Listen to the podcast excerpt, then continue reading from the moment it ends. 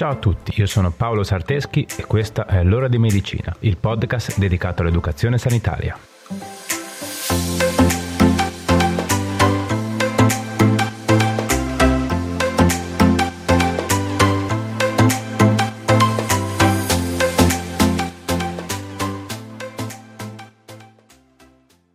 Sei anni di facoltà di medicina e chirurgia e conseguimento della laurea. Esami di abilitazione che comprende tre mesi di tirocinio, esame di Stato. Iscrizione all'albo dei medici per poter esercitare la professione, specializzazione in medicina generale della durata di tre anni ed iscrizione alle graduatorie ASL. Non è la lista della spesa, eh? ma il percorso di formazione che deve essere eseguito per diventare medico di medicina generale, o conosciuto meglio come medico di famiglia. Lungo e spaventoso anche solo a sentirlo elencare, eh? Ebbene sì, il tuo medico di famiglia, per diventare tale, ha dovuto fare questo percorso passo passo. Ma prima di iniziare, ditemi un po', come state? Avete ascoltato la puntata precedente che parla di Covid, di tamponi e sierologici? Comunque, giusto per la cronaca, ovviamente subito dopo aver caricato la puntata l'OMS ha cambiato le linee guida sulla definizione di paziente guarito. Vabbè, pazienza. È un po' il rischio di trattare argomenti molto attuali. E nel campo della scienza e della medicina spesso le cose cambiano ogni giorno. Non possiamo davvero prevederle. Possiamo solo rimanere aggiornati il più possibile. Comunque, il punto candide della puntata non era quello. Quindi se non l'hai ascoltata, cosa aspetti? Finita questa, valla a recuperare. Comunque, torniamo all'oggi. Come mai questa puntata, direte voi? Un infermiere che ci parla di un medico. Sembra qualcosa di strano, eh? Invece ho pensato che il medico di famiglia ve lo cito dalla prima puntata. E quindi perché non dedicare una puntata intera a questa figura che è molto vicina e di riferimento per tutti noi? Quindi dai, non perdiamo altro tempo e iniziamo.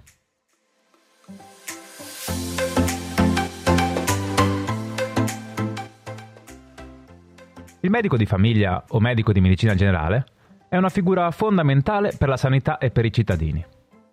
Opera in convenzione con il sistema sanitario nazionale e viene scelto liberamente dal cittadino, il quale può decidere in qualsiasi momento di cambiare medico se ritiene che quello scelto non sia adeguato alle sue necessità.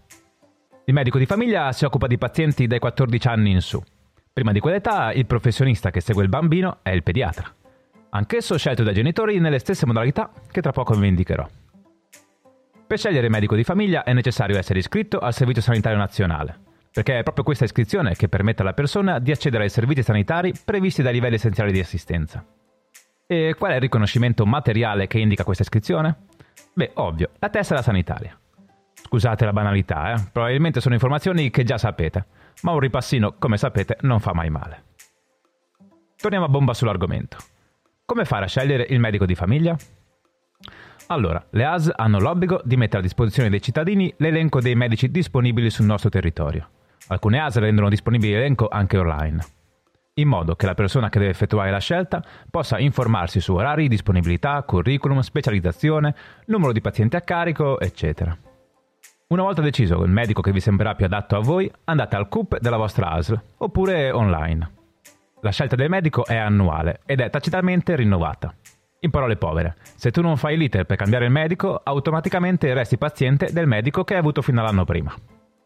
Attenzione però, ogni medico può avere un massimo di 1500 pazienti, quindi non è sempre scontato che il professionista che scegliete possa accettarvi tra i suoi pazienti. Il medico di famiglia lavora principalmente nel proprio ambulatorio, ma può anche effettuare visita a domicilio in casi particolari. Visita i suoi pazienti ricoverati in RSA, oppure può avere un ambulatorio condiviso con altri medici, o ancora avere uno studio all'interno della casa della salute. Nei giorni feriali, se abbiamo bisogno di lui, lo troviamo nel suo ambulatorio, in base ai suoi orari. Mentre il sabato, nei festivi prefestivi e di notte, è necessario rivolgerci al servizio di continuità assistenziale, ovvero l'ex guardia medica.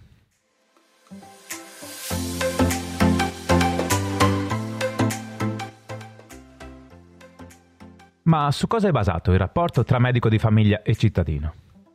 Ovviamente su un rapporto di conoscenza, fiducia e trasparenza reciproca. Sottolineo reciproco, eh? perché non solo il cittadino può voler cambiare medico, ma può essere anche il medico a non volere più quell'assistito. In questo caso si parla di ricusazione e i motivi devono essere gravi. Infatti questo avviene solo in casi eccezionali e il paziente a questo punto dovrà scegliere un altro medico. Nell'immaginario collettivo, quando si pensa al medico di famiglia, si pensa a una sala d'attesa piena di anziani che aspettano il loro turno tra una litigata e l'altra su chi abbia o meno la precedenza per entrare. Inoltre, molte persone giovani trovano abbastanza inutile la sua esistenza, perché non ne hanno mai avuto bisogno, se non in rare occasioni. Ma lasciatevelo dire, un buon medico di famiglia, competente, attento e diligente, è prezioso per la comunità e per il sistema sanitario nazionale. Tra un po' vi spiego meglio anche il perché. Intanto diamo la definizione a questo medico. Il medico di famiglia è responsabile dell'erogazione di cure integrate e continuative ad ogni singola persona che ricerca cure mediche indipendentemente dal sesso, dall'età e dal tipo di patologia. Cura gli individui nel contesto della loro famiglia, nella loro comunità e cultura, rispettando sempre l'autonomia delle persone. Sa di avere anche una responsabilità professionale nei confronti della comunità nel quale lavora. Quando negozia piani di gestione con gli assistiti, integra i fattori fisici, psicologici, sociali, culturali ed assistenziali, servendosi della conoscenza e della fiducia maturata nel corso di contatti ripetuti.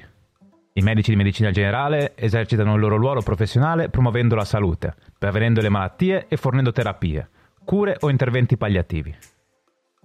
Il loro ambito di competenza è principalmente rivolto alla gestione delle patologie croniche, e il loro ruolo si svolge longitudinalmente nel corso della vita degli individui.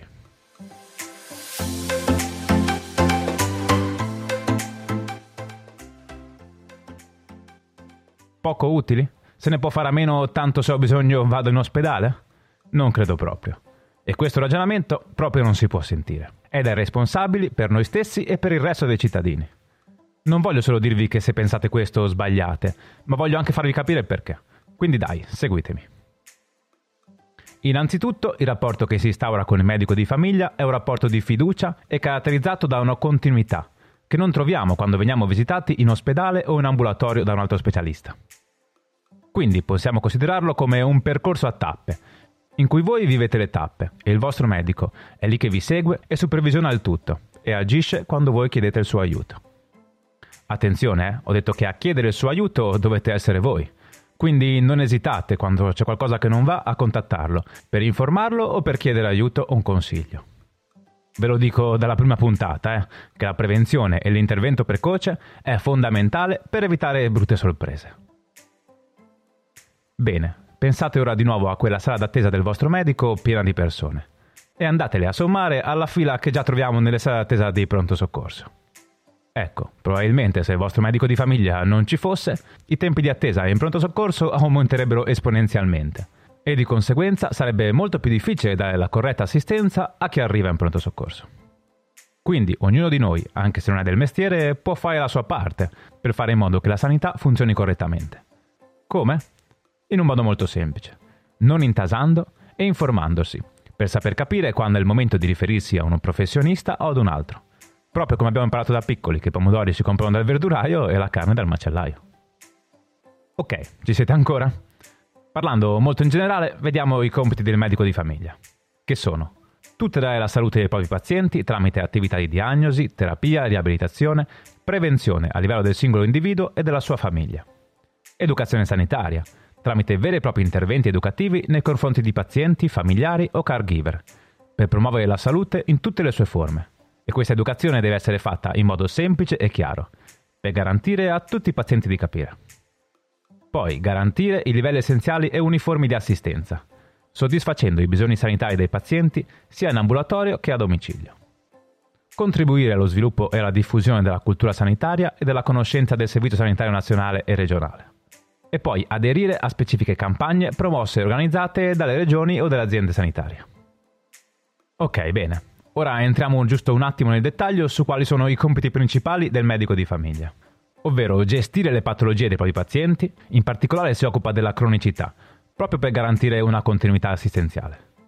Occuparsi dei suoi pazienti in diversi ambiti, quindi in ambulatorio, in casa, anche tramite visite integrate con altri professionisti. Visitare pazienti a scopo diagnostico e terapeutico, prescrivere farmaci se necessari e richiedere, quando necessario, la valutazione da parte di un medico specialista aggiornare le schede sanitarie dei pazienti, redigere certificati per riammissione a scuola e redigere certificati di malattia o incapacità temporanea al lavoro, previa visita. Ok, siete ancora qui? Lo so cosa stai pensando ora, eh? Chissà che consigli pratici ci darà oggi. Vabbè, semplice. Abbiamo detto finora come dovrebbe comportarsi un buon medico di famiglia. Ma in tutte le cose possiamo fare la nostra parte. E quindi ecco a voi dei semplici e pratici consigli su come deve essere un buon paziente.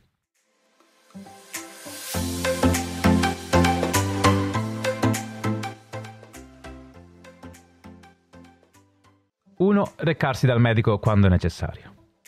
2. Comunicare bene, quindi dare informazioni giuste e utili. Ad esempio, ho un dolorino qui da un po' di tempo, non è un'ottima comunicazione. Sarebbe bene saper dire da quanto tempo, la parte precisa del corpo che è interessata, il tipo di dolore, quando aumenta e quando diminuisce, insomma, essere un po' più specifici per semplificare il lavoro al medico. 3. Credere a quello che vi dice il vostro medico e seguire le terapie che vi prescrive fare le visite specialistiche e gli esami che vi prescrive. 4. Dare sempre un riscontro al proprio medico. Se il tuo medico ti manda a fare un'ecografia all'addome, quando hai i risultati è bene metterlo a conoscenza del fatto che tu l'hai eseguita e dei risultati, altrimenti la continuità assistenziale non ci potrà mai essere. 5. Non ascoltare il dottor Google e i dottori del web. Tutti lo facciamo di andare a cercare sintomi su internet, lo so, e a volte troviamo anche cose molto utili e sensate, ma molte volte troviamo cose assurde. Quindi non pensate mai che il vostro amico computer possa sostituire un professionista. Consultate se volete, ma non prendete niente come oro colato. 6. Attenzione a quando venite visitati e vi vengono spiegate le cose. E siate attenti alle informazioni che vi vengono date riguardo a terapie farmacologiche e non.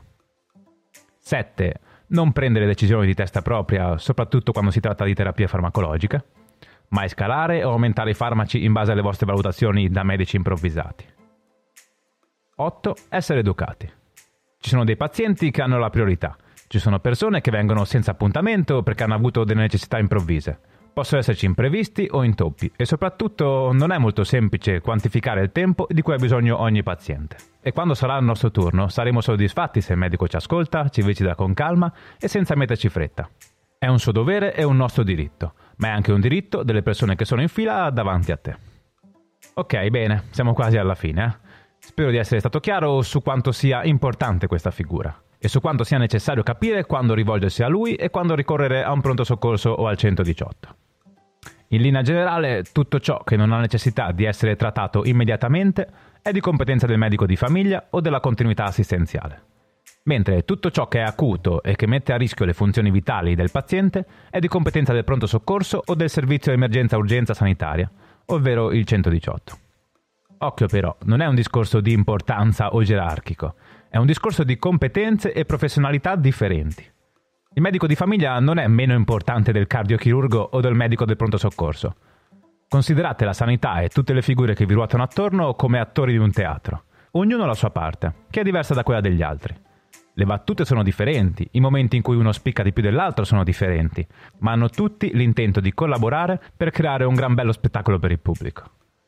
Ma allo stesso modo il pubblico deve essere silenzioso, attento, educato, rispettoso e allo stesso tempo attivo e partecipante.